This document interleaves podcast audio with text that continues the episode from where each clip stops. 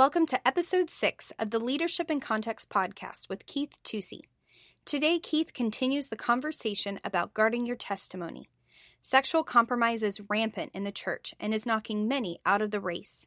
Today, Keith shares the importance of a clear code of conduct and how we need to not just teach it, but model it. Welcome to Leadership in Context, a conversation on leadership in the context of the local church. Keith Tusey is the apostolic team leader of the network of related pastors. He loves the church and its leaders. You will be empowered and equipped to walk in fruitful ministry as you listen to Keith put leadership truths in the context of the local church. For show notes, email podcast at nrpastors.com. And now, here's Keith Tusey. Today, I want to talk to you about guarding your testimony. Several weeks ago, I sent out a e-blast because of some of the things that were happening in the Pittsburgh area, especially regarding the Catholic Church. And I urged brothers just to be very, very careful and circumspect. And I entitled that lesson, uh, Things to Learn from Potiphar's Wife. Little did I know that the Brett Kavanaugh thing would erupt shortly after that. So let's look at a couple things here. Number one, an accuser does not have to have any facts. Two, the devil is an accuser. That's his job. That's what he's going to do.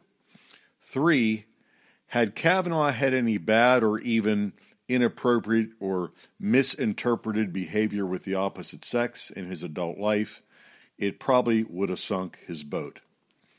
Sexual compromise is rampant in the church it knocks many out of the race. We tend to think about people that sin sexually falling out of the ministry, but the truth is, in many local churches, I would say almost in all local churches, there are people that are being knocked out of the race, their walk with the Lord, because of sexual sin, compromise, and misconduct. This is especially rampant with younger people. When we talk about having a generational vision and wanting the next generation to succeed and go beyond where we were, they're not going to do that if they have weak morality and they don't have clear codes of conduct that are biblical regarding their sexuality. So, if we have a legitimate vision for that generation and for the youth, then we need to walk that out in purity. Leadership is not a theory, it's not a teaching, it's example. To lead, we must compensate regarding the conditions, not compromise regarding the situation. What do I mean by that? Well, when you're in a big hole, you need a big ladder to get out. And right now, we need to compensate on the fact that morality is at a critical low point in church right now people living together are common in many evangelical churches today. And we know that over 50% of the babies that are being born are being born to unmarried or single people. So we've got to compensate. In other words, we've got to pull the pendulum back. We've got to pull the bow back and realize it's not just business as normal, but we've got to be obvious and clear about what the biblical standards are and how to walk them out. Simply telling people not to sin uh, is not all that is required of us. There's more obligation on our part. Now, I've done a lot of things wrong in the ministry, but this is one area that since the beginning we have really worked hard to make it right, and I believe God has really honored that in our walk and in our ministry. So let's just talk about a couple things to guarding your testimony and having a church that values morality and does not look at it as being punitive. Number one, have a clear code of conduct. Write it down. What is your code of conduct personally? What do you want the code of conduct around your upper level leaders to be? And how do you want that to trickle down and drip down to the next group of people, especially the next generation?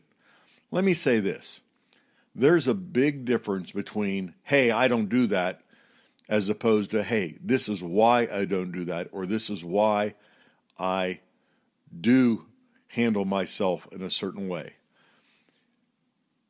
one of the areas that I think we can really affect people in and being an inspiring leader, a great pastor, a spiritual father, is this area of when they look at us knowing that we are actually absolutely serious about sexual purity. As a matter of fact, this is one of those areas where you make it about them. When I would teach my leaders and work with upcoming leaders, and I would share my personal code of conduct, things I do and things I didn't do, do I made it about them. I didn't make it about my own piety. I didn't make it about my own fruit and feeling good about my own spirituality. Those are the benefits of it. What I did is I communicated listen, I love you so much. I'm so committed. The work God has given us is so great that these areas are critical, and I'm walking them out, and I want you to inherit this. You know what? That gave them vision. That gave them inspiration. That gave them dedication. And it gave them a great esteem for a leader who would not play footloose and fancy free or even just do things that were accepted in the world or even in the church, but that would go the extra mile to guard our testimony.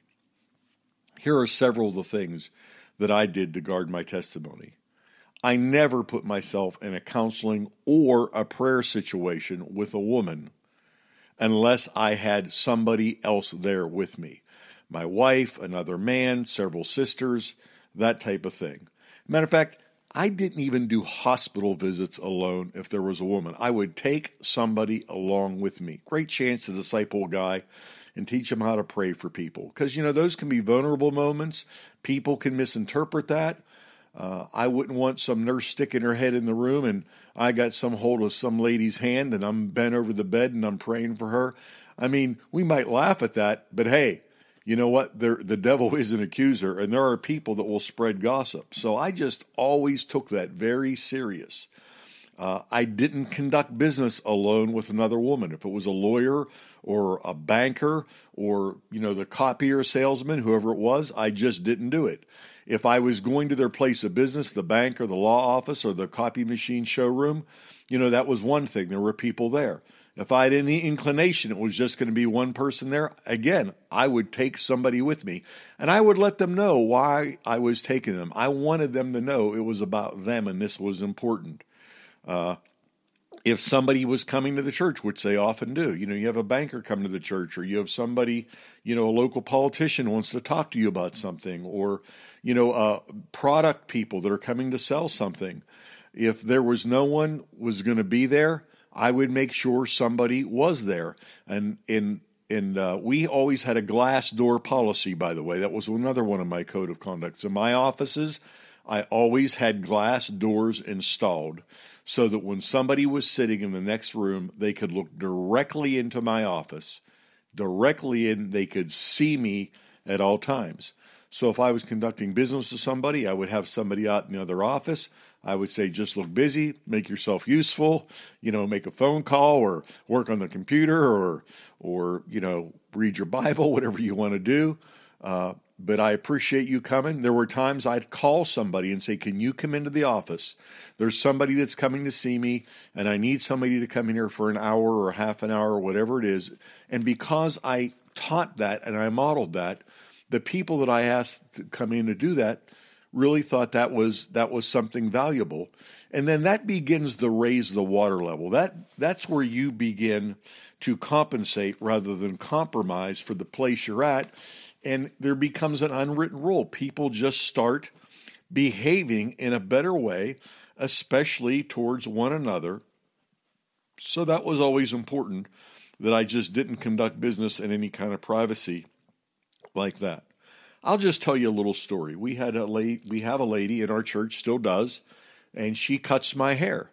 And uh, often in the morning after prayer meeting, there would be people around. She would come and she would cut my hair, and uh, trim me up, you know, and and that was great. Uh, but then there were times when I needed a haircut and that wasn't available. And she'd say, Well, just come to the house. And this is a solid member of our church, a great lady, uh, great husband. Um, we're good friends. Uh, and I would tell her, I said, Well, I'll come if I can get Penny to come with me or somebody to come with me.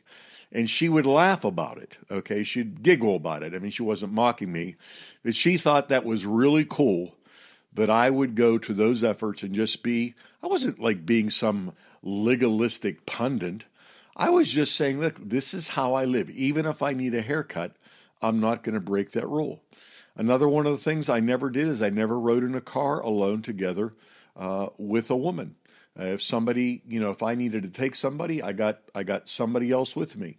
Uh, you know, I had situations where you know I travel a lot, and uh, I remember one situation where a pastor's wife called and said, "Hey, I'm going to be picking you up from the airport." And I said, "Is anybody going to be with you?" And she said, "No." I said, "You know what? It's okay. Don't bother. I can just wait here until whenever, until you can either get somebody to come and get me or or somebody else." And I said, you know, obviously it has nothing to do with you or me. I said, but I really want to guard your testimony and my testimony while I'm in town here ministering. You know, I've never had anybody, you know, say, oh, that's just really a terrible thing. But again, I think it's one of these things you've got to teach a little bit on and be an example on and begin to raise the bar. We are in a deep ditch, but God has given us a ladder, and our moral integrity and our uh, sexual uh, understanding of what is happening in the world and setting a great example, I think this is real biblical leadership. I want to encourage you to really have a policy and share that policy. Begin to teach that policy. Uh, some people might observe you and know what you're doing, but begin to teach it, begin to download it to them, and see if you don't get some responses that are very positive. God bless you. Thank you for listening to Leadership in Context. Today, Keith continued the conversation about guarding your testimony. To lead, we must compensate regarding the conditions, not compromise regarding the situation. Right now, we need to compensate the fact that morality is at a critically low point.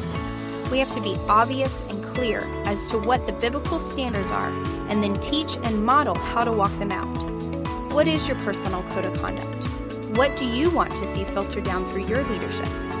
Keith has found that as he taught and modeled his personal code of conduct, his leaders and disciples then began to value having their own code of conduct. Guarding our testimony, protecting our moral integrity, and setting an example in this arena is real biblical leadership. Thanks for listening this week to another episode of Leadership in Context with Keith Tusey. Join us next week as Keith continues to put leadership truths in the context of the local church. As always, subscribe, like, rate, and share our podcast. For show notes or to ask Keith a question, email podcast at nrpastors.com. If you would like more information, check out the blog at nrpastors.com backslash blog. Make sure you follow us on Facebook and Instagram at innerpastors. See you next week.